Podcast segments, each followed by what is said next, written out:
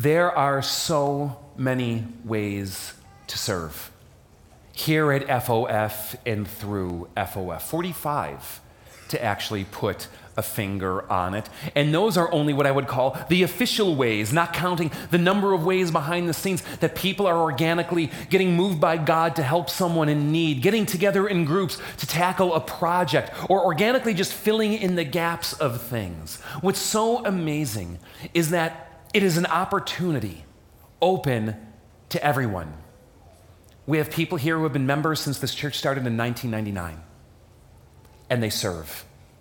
We have people who have been coming here to Fellowship of Faith for just a couple of months, and they serve. We have people who are really, really old, and they serve. We have people who are really, really young, and they serve. I'm struck by some of our middle school students, even some of our elementary school students, who are active in serving here at Fellowship of Faith. You're never too young to serve. And as long as you draw breath, God has purpose for you in this world to bless other people. You're never too old as well. We have men who serve, we have women who serve. We have married people who serve. We have divorced people who serve. We have widows and widowers who serve. And we have singles who serve as well. Hopefully, this gave you a taste, and today we have a serve fair going on, which is basically just an open house. When this service is done, what's going to happen is representative ministry leaders are going to be scattered throughout the coffee house. Hopefully, you saw a glimpse of it coming in, and they're just there to talk. No pressure no strings attached, no blood oaths, no get your name on the dotted line and ha ha, we got you for life. None of that kind of nonsense that often inadvertently happens with nonprofits and, and other organizations in the world. No, no, no, just an, an opportunity and availability to say, you know what? Something's been stirring in me. Maybe I want to try something. Maybe I want to experiment with something. Maybe I want to see what something is about. Maybe I never thought I could do something like that. Maybe I thought that God was finished with me because of something in my past or something in my present. And there's no place for me in His work anymore. I'm here to tell you there is. And today, after this service, I encourage you, no matter who you might be, even if you don't consider yourself a Christian. To look at some of these tables and talk to some of these leaders. And let God churn something in your life, or, or let curiosity get piqued, or, or, or, or just kind of go, well, maybe something, and talk to someone just a little bit more and see what happens in the journey. I'm going to talk to you about a serving myth today, but I want to do something right now. We're going to throw a giant QR code up on the screen. And what this will take you to is our serving page, which will outline details of different serving areas short little descriptions for different kinds of ways that you can serve here. A little two minute survey you can take to even kind of figure out how maybe your interests and gifts and proclivities might marry up against certain kind of jobs or opportunities that we have here. So at any point through this message, if you start zoning out, you start getting a little bit bored, the mind starts wandering, or you're a classic multitasker, just take that picture and play on your phone a little bit and, and let something happen through the process. And as you're doing that, I want to couch this. I want to couch this in two things. I want to talk to you about why. Why we put so much emphasis on this here at Fellowship of Faith. And then I want to talk to you a little bit about the how. And at the end, I'm going to introduce you to three people, three people who have found their way into paths of serving in or through fellowship of faith. And you can hear firsthand their journey, and maybe by hearing their journey, get something for your own journey as well. Now, there's this incredible passage. It's one of my favorite in the Bible, actually. It's in Mark chapter 10. And in the end, Jesus says something, and it's very foundational for us. And I want to share it with you. Now, oftentimes, you know, when we talk about the Bible here, I'll put it on the screen. But then, of course, we wouldn't see the QR code, and we need that, right? And I also thought about this. You know what the only thing better than like reading the Bible is or having the Bible read to you? Memorizing it. Ooh. Ingesting it. Let's get away from the M word. The M word's a dirty word, isn't it? Once had my mouth washed out with soap for saying the M word. But making God's word a natural part of you. Now, here's the line. Listen to it, and then we're going to practice this together. Jesus says this I have not come to be served, but to serve, and to give my life as a ransom for many. Let me say it again. Jesus said this I have not come to be served, but to serve, and to give my life as a ransom for many. So Jesus did not come to do what?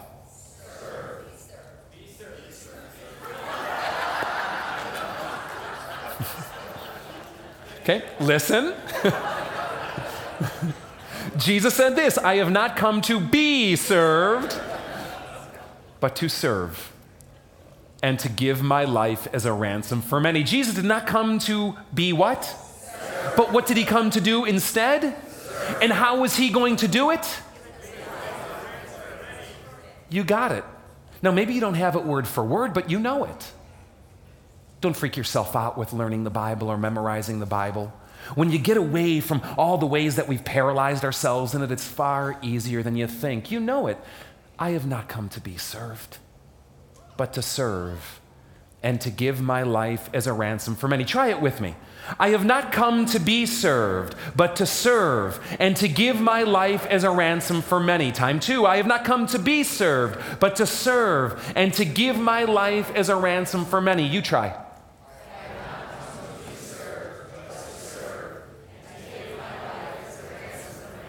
Turn to someone next to you and tell them.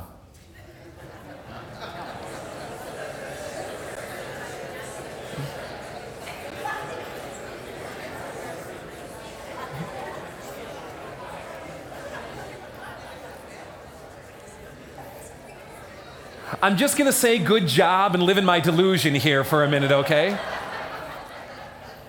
You know it. I have not come to be served, but to serve and to give my life as a ransom for many. And knowing what Jesus says is good, knowing the words of the Bible is good. But you know what's even better? Doing them, living them. You can spend your whole life learning the words of Jesus and reading the Bible, but until you act on it, it's only going to take you so far if Jesus himself said, Jesus, I mean, this is Jesus, right? If Jesus himself said, I have not come to be served, but to serve, and he lived with that kind of attitude, I mean, we are talking God come down to serve. If anyone deserves to be served, would you agree it is Jesus? It is God. But he says, I have come to be served, not to serve, and to give my life as a ransom for many. And those of us whose hearts have been captured by Jesus. Because that's really what this is about here. Not just today, but every week. It's a, it's a gathering of people. Kind of want to give their lives to him. We're captured by him or enamored by him. Or shoot, some of us even just, man, I need you. And what it means is we kind of want to do what he does. We want to live like he lived. We want to think like he thinks. We want to listen to him because we love him and want to explore his way, which is a very different way than any other way that this world has ever offered. And so, what that means practically is that if Jesus says, I have not come to be served, but to serve, we seek to do the same. And our hope is that you do as well. That you're willing to open that door and step out and explore what it means to live in a very different way based on the pattern of Jesus, which leads me to the myth. It's a serving myth that I hear in this church and I've heard in other churches, and I kind of hear uh, parroted, if you will, in the Christian community often. Maybe you've said it yourself, but, but let me share it with you today, and then we're going to spend a little time unpacking it. And the myth goes something like this It's always the same people doing the same thing. Sometimes put like this It always seems like it's the same people who are serving. Maybe it goes like this How come it's only these people who always volunteer? Which implies a certain sense of frustration, would you agree? Or maybe just difficulty in the soul that others are not? I want to talk to you about that phrase or any of the iterations that it might find itself in. First, I've simply found that oftentimes it's simply not based on fact. Oftentimes, I find that when people are saying it, they're not saying it because they're actually analyzing numbers of how many people are serving and what the serving turnover looks like and all that kind of stuff. Rather, they're just kind of lamenting what they see in their own little world, in the area where they serve. Maybe in the history they have. And it often comes from a place, I think, quite honestly, of feeling the weight of service feeling the weight of the responsibility, knowing that this job depends on me and I got to get it done. And you know, this week I'm just kind of tired. This week I'm just kind of distracted. This season of life, I'm not all in if I'm being really honest. And it just sort of shares a lament, if you will, about all of that under language that comes out like, why is it always the same people? You don't have to raise your hands, but you ever been there? You know, you, you know this. It's not just church. Maybe it's at your school. Maybe it's in some civic or social organization. Maybe it's some kind of neighborhood thing going on. Shoot, maybe it's even at your job where people are getting paid and it still feels that way. It betrays something, I think. And this is the myth that I'd like to talk about briefly today. Whenever I hear statements like that or find myself saying them myself, I find it often comes from an attitude that believes serving should be a temporary endeavor. Let me say that again that serving should be a temporary endeavor. That what I'm doing is here simply to fill a short term need. Sometimes I think it's ratcheted up even worse. That serving is doing someone a favor. That by my serving, I am here to do you a favor, to help you out or worse. God, I'm doing you a favor. And we'd never say it. But I suspect sometimes we unknowingly and unwittingly believe it. That's not Jesus' way. Jesus saw serving as something very different. He saw it as what Christian theologians will tag with a very fancy word simply called vocation.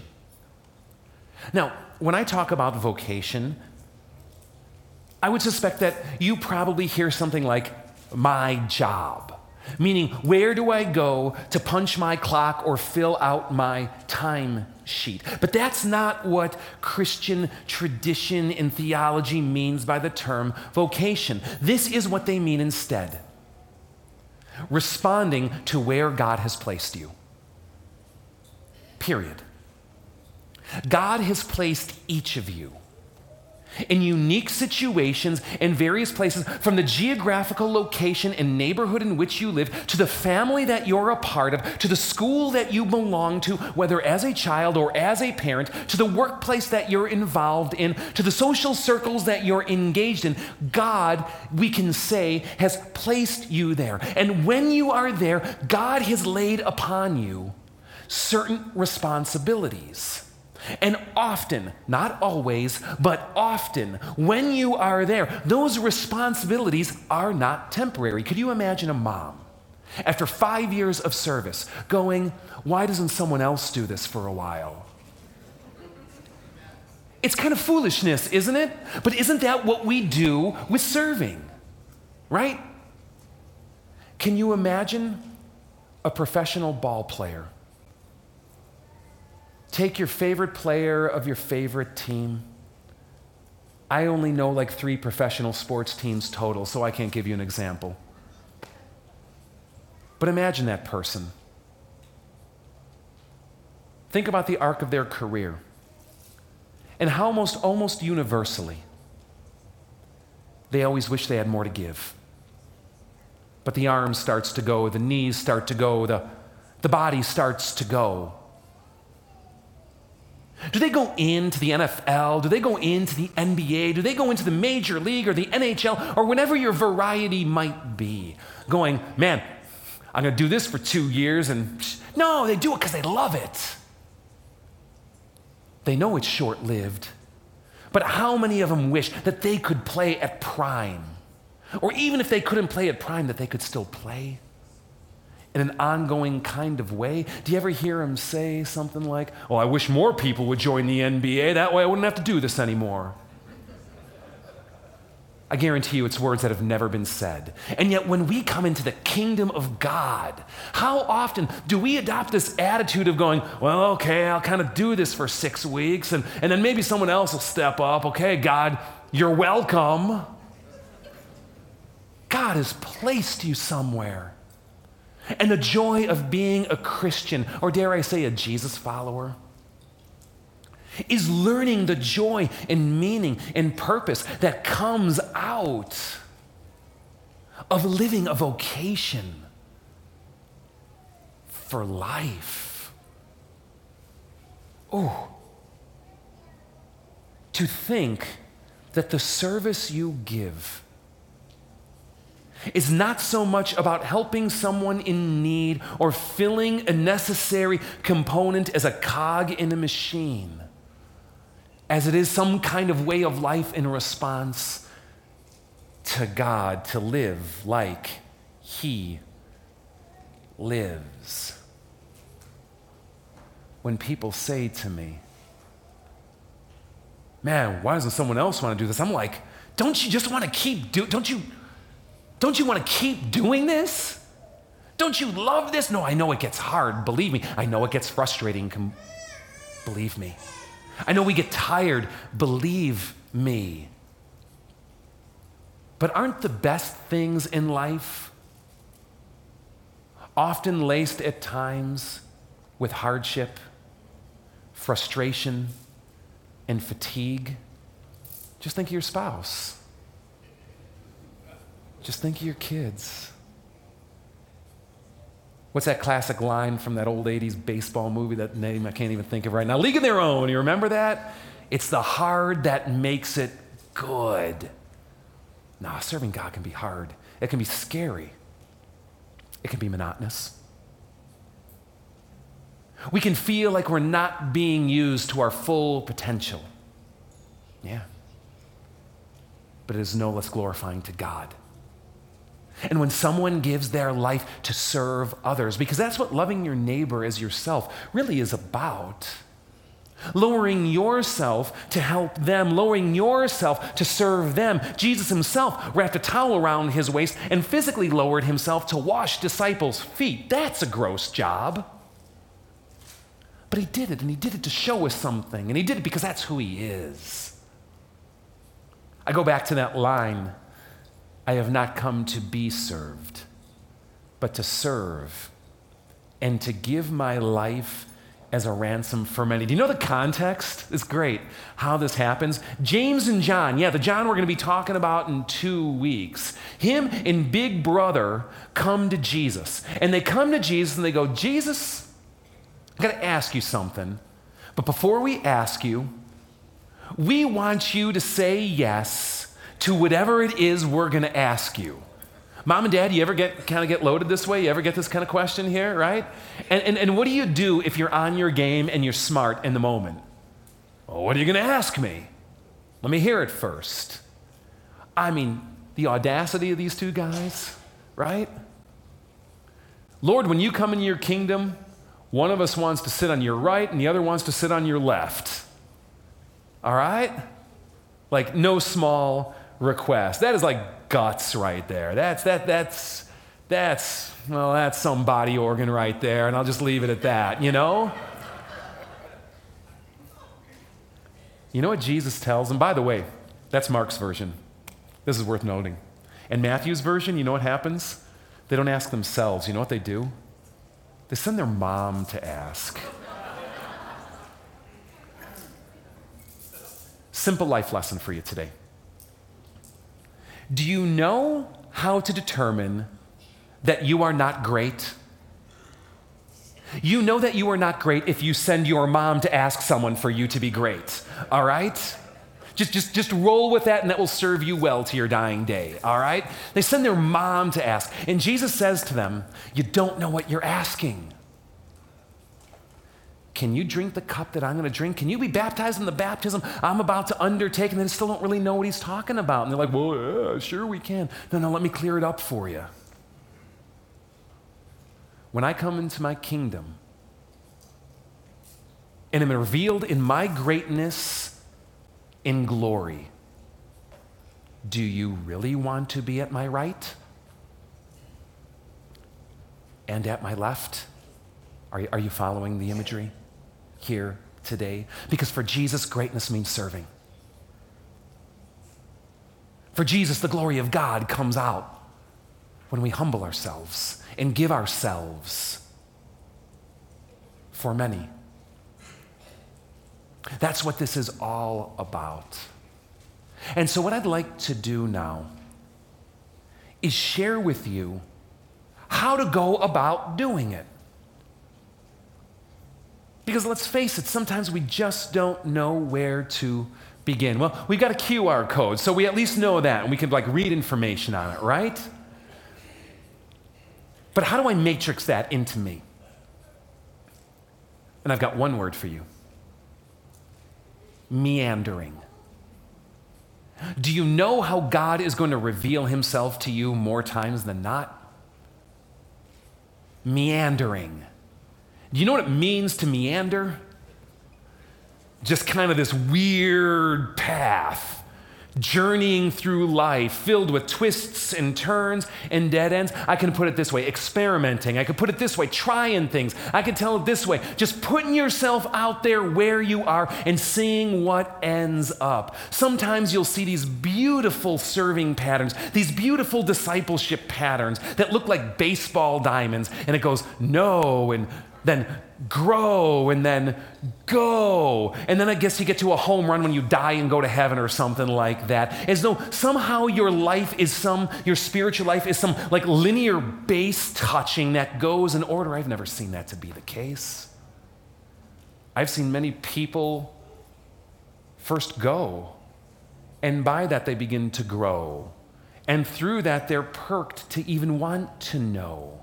No, the spiritual journey is far messier than all the beautiful one page diagrams that we can hand you in devotional books that get publishing deals.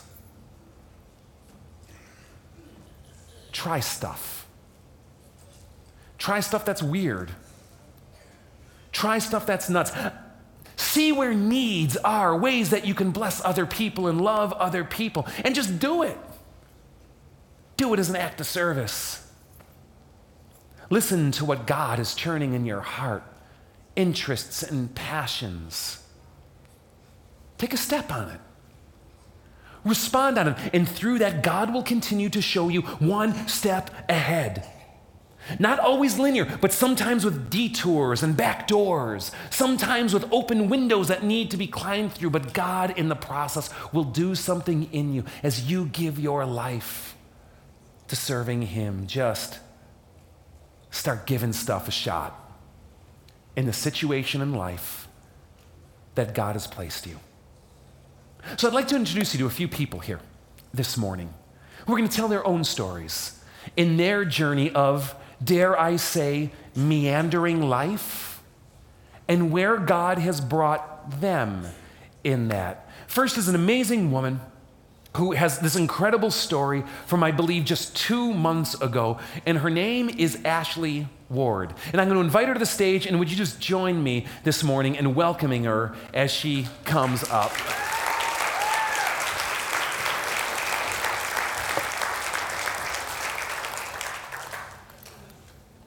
Right, Ashley, if you don't mind, maybe just introduce yourself briefly, how long you've been coming to Fellowship of Faith, and a little bit about your, your professional career, because I know that's going to factor in. And here, feel free to have a seat if you'd like. So we've been going on and off for about five years, um, more consistently for the past two. Um, and, uh, and then I'm a nurse practitioner. I specialize in ENT. All right. Yeah. Well, thank you for coming up and doing this today. Yeah. And uh, it was this past June Yep. That you went on your trip. Yeah. Tell us briefly about this mission trip that you just went on and the kind of work that was happening. Yeah, so it's uh, Project Hope. Um, they go to Mexico, um, Uganda, and I think Nicaragua. Um, and it's uh, they've got two parts. Um, they've got like we um, we go with Mission Ministries. We partner with them. They've got the clinic and, and then just extra bodies to help out with the work. Um, they build houses. They um, they have a school for the kids, um, a day program, and then they have a, a clinic where they can get some medical care. So- Now, you were in Juarez, correct? And if I'm not mistaken, Juarez is considered now at least one of the top 10 most dangerous cities to be in in the world, correct? And I don't know how you measure that kind of thing, but I mean, you know, you're going, you're going to the Badlands. Yeah, yeah. Here. Our compound was like um, it had razor wire with broken glass all around the top, with like uh, with guards. and, and all that kind of stuff. And, and, Yeah. and tell us a little bit about the needs you saw while you were there. Oh, so um, so the clinic um, they hadn't had medical care for about four months, um, and so this was like their only opportunity to get some some treatment. Um, and the kids, you know, they're tough. They're like, I saw the six year old. He um, he was like, well, my ear hurts. And I told him he had an infection and he needs antibiotics. And he was like, oh, it doesn't hurt that bad. I don't need it because my mom can't afford them. And it's just crazy. Um, and so then um, a lot of them are being like mismanaged. Um, see, I thought I was going to bring tissues and I forgot. Here's Lexi's music if you.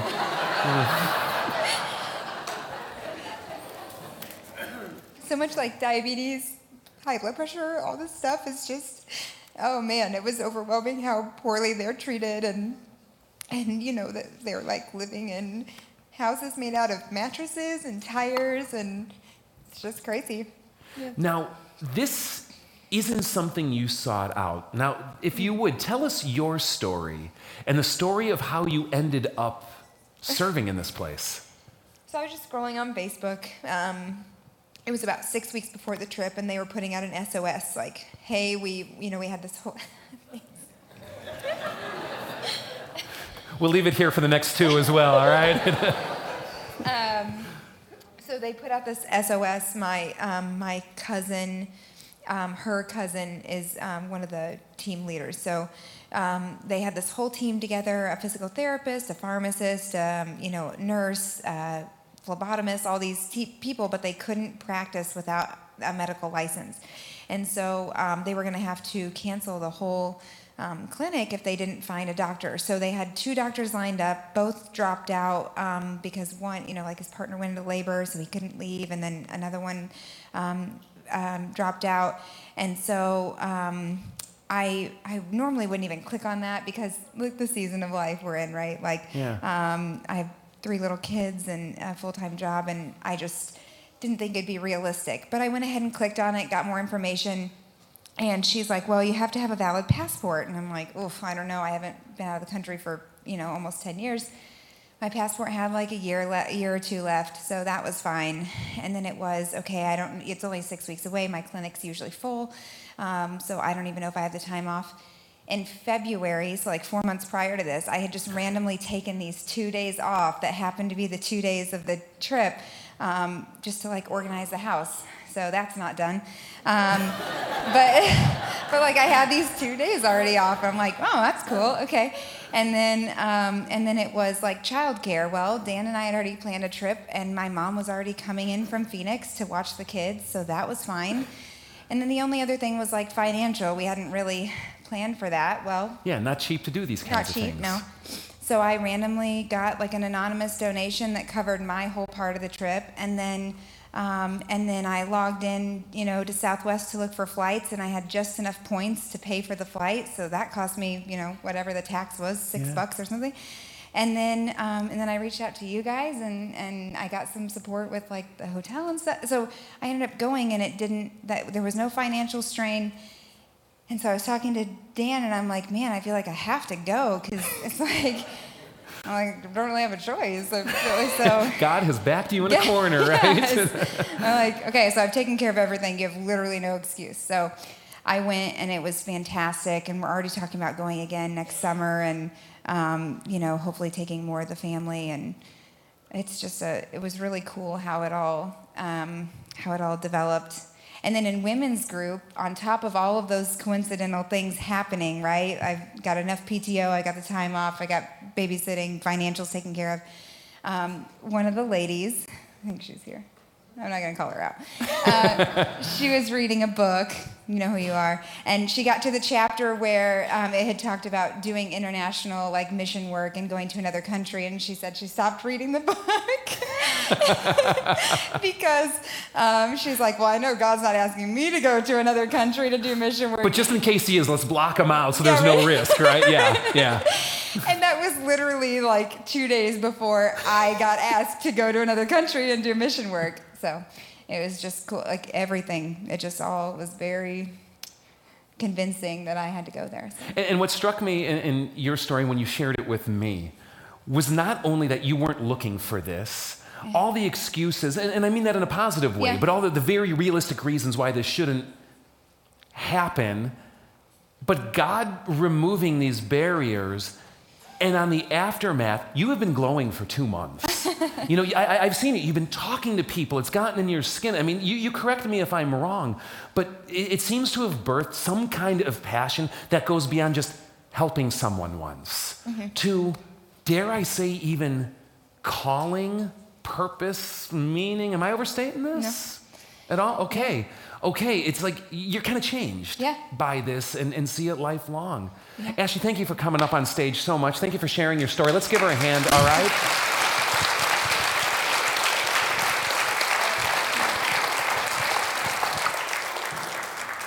I'm struck by this because so often it's just responding. It is just responding to the most random thing God might put in your path, and with a little bit of curiosity, allowing God to continue to take the journey forward. And you will see and witness firsthand God remove obstacles, provide avenues. It doesn't mean you won't be scared. It doesn't mean there won't be challenge. Hi, girls. It doesn't mean that you won't face things and through it, God will often shape something in you. If you would like to serve with Ashley or learn more about this ministry, come find her at the ministry fair. She'd love to tell you her story, especially if you're a medical professional here, but even if you're not. Thank you, Ashley. Really, really appreciate it. Got a second story for you, and we're going to kick this one off with a video. Take a look. I know how it feels to be abandoned to be abused, to be hungry, to be afraid, to have no home or family to call my own, to have no place to go.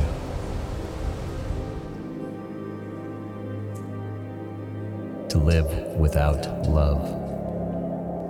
These are the words of an orphan, and there are a hundred million more like me in the world today.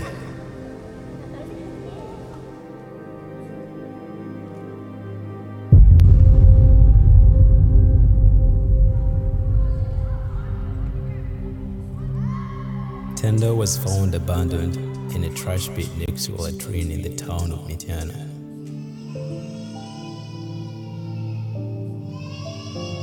All alone in the trash pit. This two month old baby was rescued by the Hopes Center Uganda team back in March of 2019. Traces of possible family members have been made, but with no success. The Hope Center has been and is home for this three year old happy and healthy boy. We are actively seeking to find a family willing to foster and adopt Tendo, to find him a family he can call his own. There are so many more stories where abused and abandoned children have been rescued and saved by the grace of God through the Hope Center.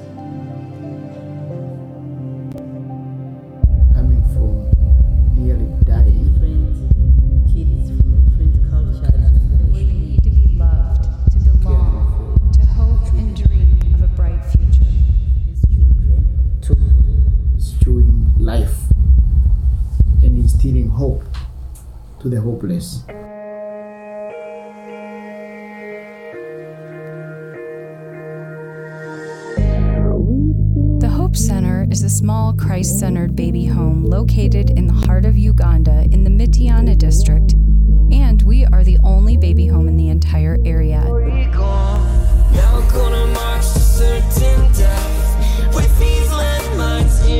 We employ around 25 Ugandan staff members and are officially licensed as an NGO and 501c3.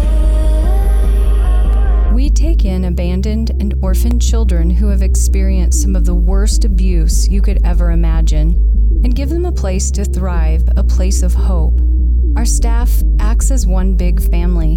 When a child is brought to us, we welcome them with open arms, providing them with food, shelter, medical treatment, education, and most importantly, love.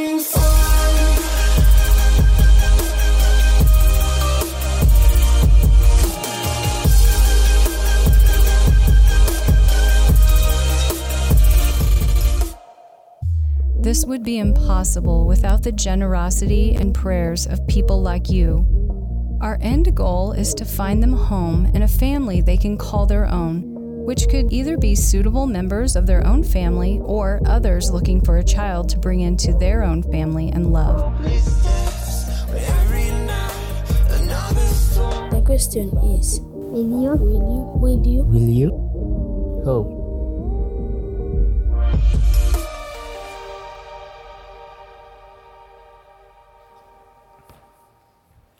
So I'd like to introduce you to Paul Wells. Paul, if you'd like to come on up.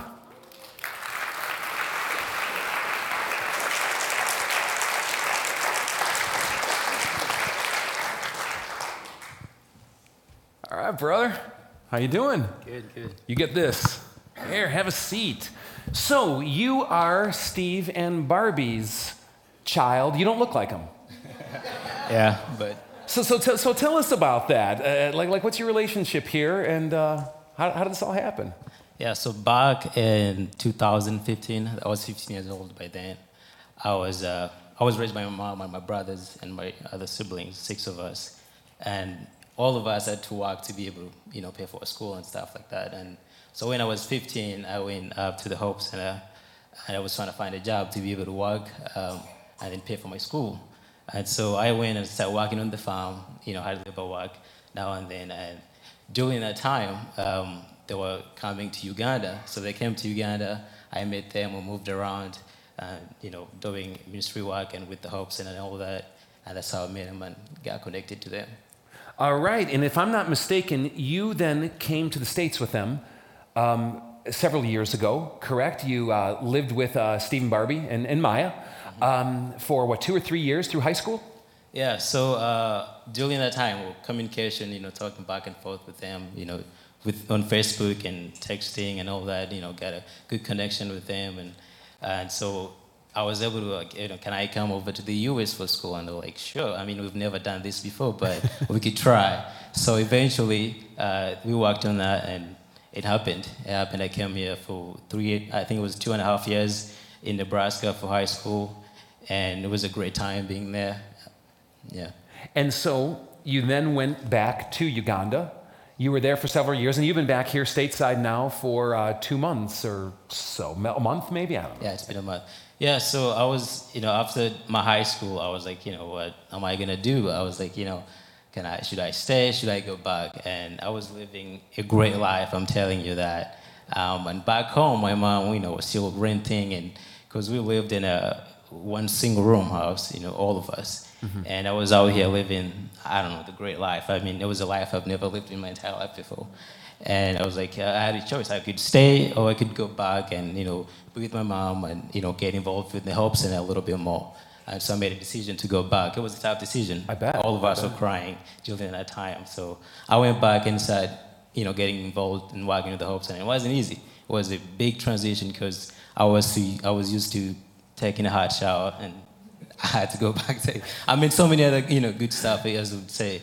But, you know, the transition wasn't easy, and I started getting involved in the Hope Center, working with them a little bit more. And I was there for three years, um, and then th- that's when I came back. So I've been here for a month now. Yeah, yeah, back for school. Fantastic. What I love about your story, too, is you are a native of Uganda, correct? That's right. You're born and raised in Uganda. I didn't know if it was uh, like, you know, in No, I was- childhood I was you came born to and raised in Uganda. Uganda, yeah. Mm-hmm. Fantastic. Unlike Stephen Barbie or so many of us who travel somewhere temporarily, and this, this place is your home where this ministry is going on. I mean, it's your culture, it's your family. I mean, you, you have family there and friends there and, Mm-hmm. and people um, like that, which, which strikes me as that it poises you better than anyone to know not only the needs, but how to bring help and hope to people in Yeah. your situation. So watching like a video like that, every single kid in that video I know, and his story I know. I've, we've went in the field to pick him up. We've done this, this, and that, and it's like watching that video. It's like knowing their stories and knowing where they come from. It's a whole different, you know, impact and feel you get with that, and also being here and having both uh, sides of knowing, you know, how it is to live in Uganda and how it is to live here. It just shows me how you know God has blessed me in so many ways. You know, being here, and even just even till now, I'm still working for the hopes, and I'm still trying to do you know help them like as much as I can. You know, doing online payments and doing all these things. You know, getting in touch with everyone as much as I can. All the administrative stuff that Uh-huh. no one enjoys doing, right? Yeah. Yeah. But even just being there, you know, doing that kind of work, it's not easy. It just comes with so many challenges. And many times you're like, you know, God, why, why did you place me in this kind of thing? You know, and you have so many questions. And it brings you to the point that even when things don't go right for you, it's like you're questioning God. You know, I found myself doing this and I didn't even know, like, okay, God, why? I've been doing all this great work, I would say, for, you know, for everyone. But for me, why am I going through these challenges? And a question like that brings you back to understand you are not serving just so God can say yes to everything you're gonna, you know, you want in your life, you know. And it's like sometimes you don't even know. And like when those challenges kick in, it's like, okay, this is work of God, and I'm not doing this to get nothing from it, you know. But yeah. It's, it's amazing to me, like watching kind of from afar the trajectory of your life, you know, hearing through Steve, Barbie, and, and, and whatnot, that, you know, you were here for three years. There's, there's more food to eat than That's can right. Mm-hmm. ever be eaten. Um, I hope you tried, but uh, you know, but but there is. I mean, you know, the hot shower thing that you mentioned earlier, uh, Yeah. a certain uh, standard of living that's just different here, and then to go back into Uganda, to to serve there, and and to continue to serve them now from here as you do in college. Yeah. Um, dude, that's just mind blowing to me. That's incredible. Yeah, there's so many questions that living here for those three years I lived in Nebraska that I didn't ask myself, and I wouldn't think I would ever ask myself again, even right now. But like, I was back in Uganda working for the Hope Center. I mean, I was still, you know, getting paid doing my job, right? But there's a question like, and I, you know, many people I talk to, like, there's a question like, what am I gonna have for dinner? Like, that was never a question, and being here, it's like, it's never even a question sometimes, you know, maybe in some different families, but it's rare. But me even being there, having a job and making some money, that was a question now and then, you know. Mm-hmm. But mm-hmm. here, you, you know, you got, I mean, we have so much food in the fridge. And every now and then you run around and go back, get something to eat. And it's just great, you know. But yeah, it just kind of makes you and gives you a whole different perspective of life in general. Like, God has blessed me so much, you know, in so many ways. And it, it's, it's really different. It's incredible that you're back here, part of this congregation, continuing to serve the way you serve. Thank you for coming up, just for the in, the opportunity for me to introduce you to this church, um, Yeah, um, but you. also for you to share your story, brother. God bless. Thank you. Thank you. All right, let's give Paul a hand.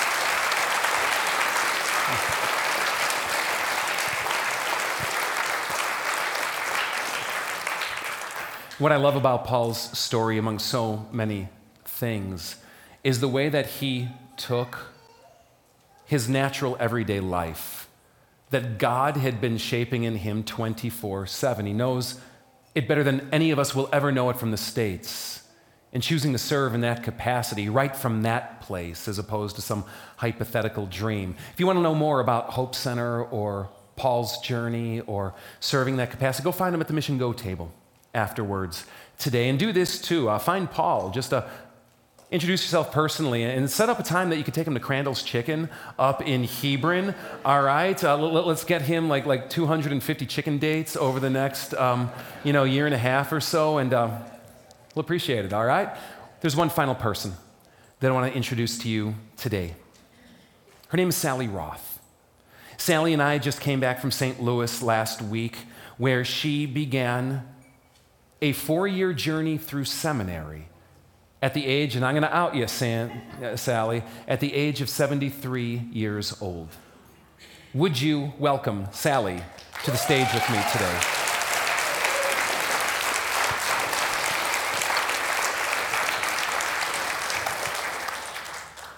Sally, I love it. You're wearing your patch. Sally has enrolled in the deaconess program at Concordia Seminary in St. Louis. Here, have a seat.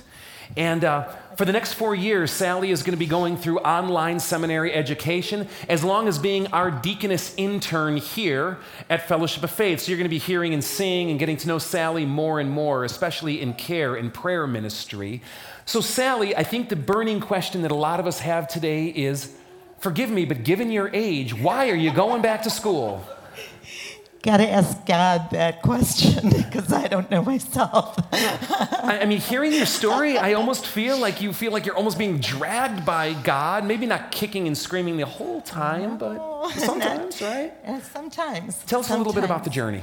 So um, last fall, Dave put out a Pastor Dave. I guess it better be. Little, Dave is fine. All right. okay, D- okay. Dave is fine. okay. Uh, put out a survey and I don't usually do surveys, but I did this one. and, um, you know, my kids are all grown, my grandkids are growing, you know, one's driving. So, no, I mean, it's like nobody needs me anymore. So I'm sitting in my new home and I'm looking at my walls, and it's like, okay, God, now what? Don't ever say, God, now what? Then I get this phone call. Sal, we need to talk. Be careful when you talk to pastors. It's very difficult. anyway, that's how it began. Um, the application um, process to Concordia Seminary was truly one of the hardest things I've ever done in my life, and that includes giving birth um, three times. Um, but, the admissions office, by the way, loves that glowing review. You know? Hi, guys. but that admin department, oh my gosh, they are sent by God as well. So there were times, you know, it, it, um, it, I, first of all, finding my transcript I graduated with my BA from Concordia River Forest so long ago that they had to go to the rock pile to find my transcript. and I don't even remember what it looks like. I'm probably not proud of it. but anyway, um, so uh, yeah, so I start this journey, and um, the big thing, well, all the paperwork. Oh my gosh, and I'm not too technology savvy. So poor, poor Dave had to deal with me and, and, and, PDFs and all that kind of thing. It's like, oh boy, gosh. So um, anyway, so I got through that part, um, but we had to take three tests. One on the Old Testament, one on the New Testament, and one on theology and doctrine. We had to pass with a 70%, and you got three chances to pass it. Now, that should tell you something right there. Ah, after, after a few tries, I did actually pass the theology and doctrine, which was my easiest one, strangely. I thought the New Testament was going to be a piece of cake. and I almost quit when I did not pass the New Testament. So every time I ran into difficulties, I send an SOS up to God, and He send me an ambulance. and wouldn't you know, I get a I get a phone call from somebody I had no idea who she was, but she was a deaconess already um, in the program at the seminary, and her name was Grace. So there you go. so um, no, you know, keep going. It's going to be fine. All this encouragement. And I'm saying, oh, I don't know that this is fine, but okay. So I, I mean, I was ready to quit before my deadline. So my kids, I have three sons, when I said, okay, I'm quitting, two of them said, well, you really tried hard, Mom. That's, that's, you know, okay. My son Ben, who's with me here today, he says, Mom, this is something you really wanted to do, and you're not even at the deadline yet. Moreover, my grandkids, you're going to quit, you know, when I'm encouraging them to get through school. So, you know, it was all this encouragement and stuff. And truly, I never did pass the Old Testament test. I always scored in the 60s. they gave me an extra week and an extra test to pass it.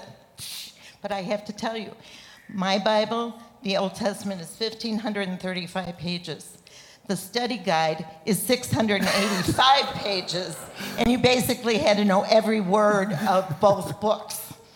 And it was, they, the test is so random, it's crazy. So I'm thinking that collectively, in four tries, I probably got 100%.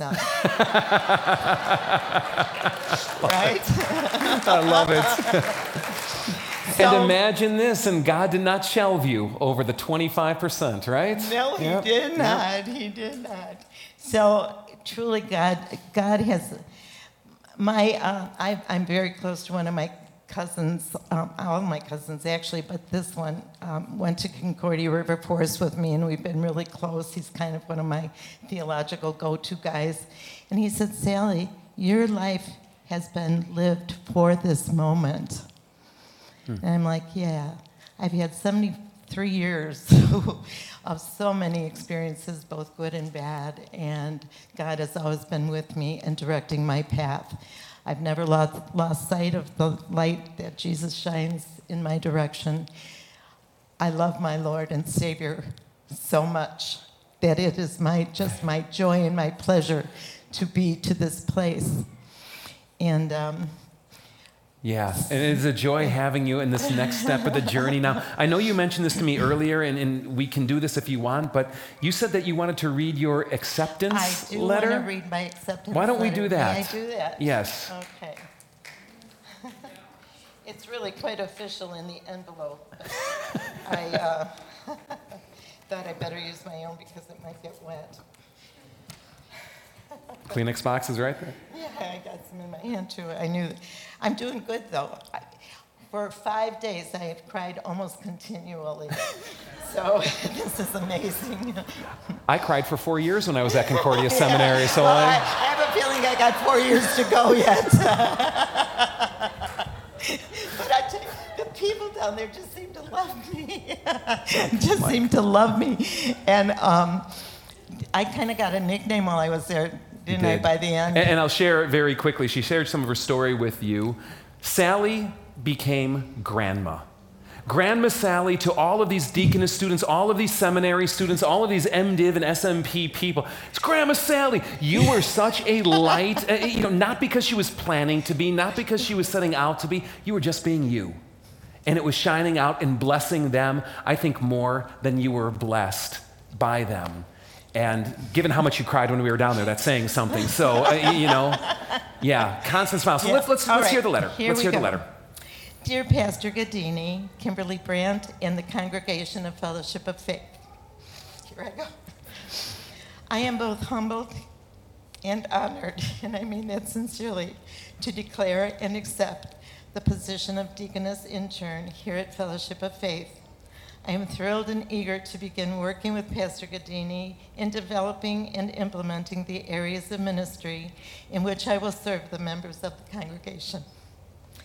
God has guided my steps in this journey, and I truly believe He has called me to this position of deaconess.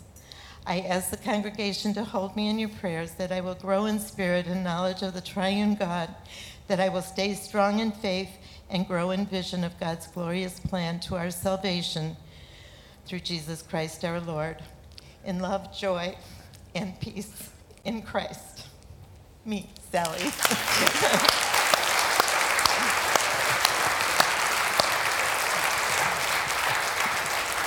Sally, we cannot wait to begin this journey. I thought maybe we could pray over Sally today as this new official beginning comes underway. If you would join with me, Lord God in heaven, thank you for this amazing woman that you've brought to this church and, and the openness of posture and heart that she has had to you, even against the times of, of frustration and fear and difficulty, among the times that she's wanted to quit, among the times when it was beyond what she was capable of. And Lord, you did a work, a work in her and through her and around her.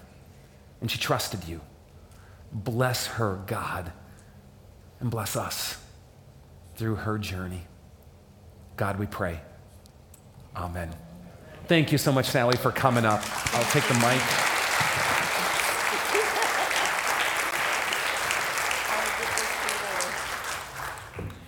If you would like information on how to pursue next level church ministry, come talk to me. I'll be back there and I won't pull a Sally on you. You know what I mean? Like, like she kind of threw me under the bus on that a little bit. But, uh, you know, if you want to investigate or explore, I'd love to chat. You know what I love about Sally's story is that retirement for a lot of people means golf or TV or travel, and these are wonderful, noble things. But she said, God is not finished with me yet, and my best, my best years are not behind me. There's something that I want to continue to grow into, to do, to serve by. And do I need to describe the joy that we're seeing of what God is doing in her? Open your heart. Take a step. See what God does in you. Welcome to Jesus' philosophy of serving. So I'm going to invite the band to come up. And here's what I'm going to invite you to do. If you haven't taken a shot of this yet and, and followed the QR code, it will take you to our serve page. And what I'd like you to do for the next two minutes. That's all it should really take.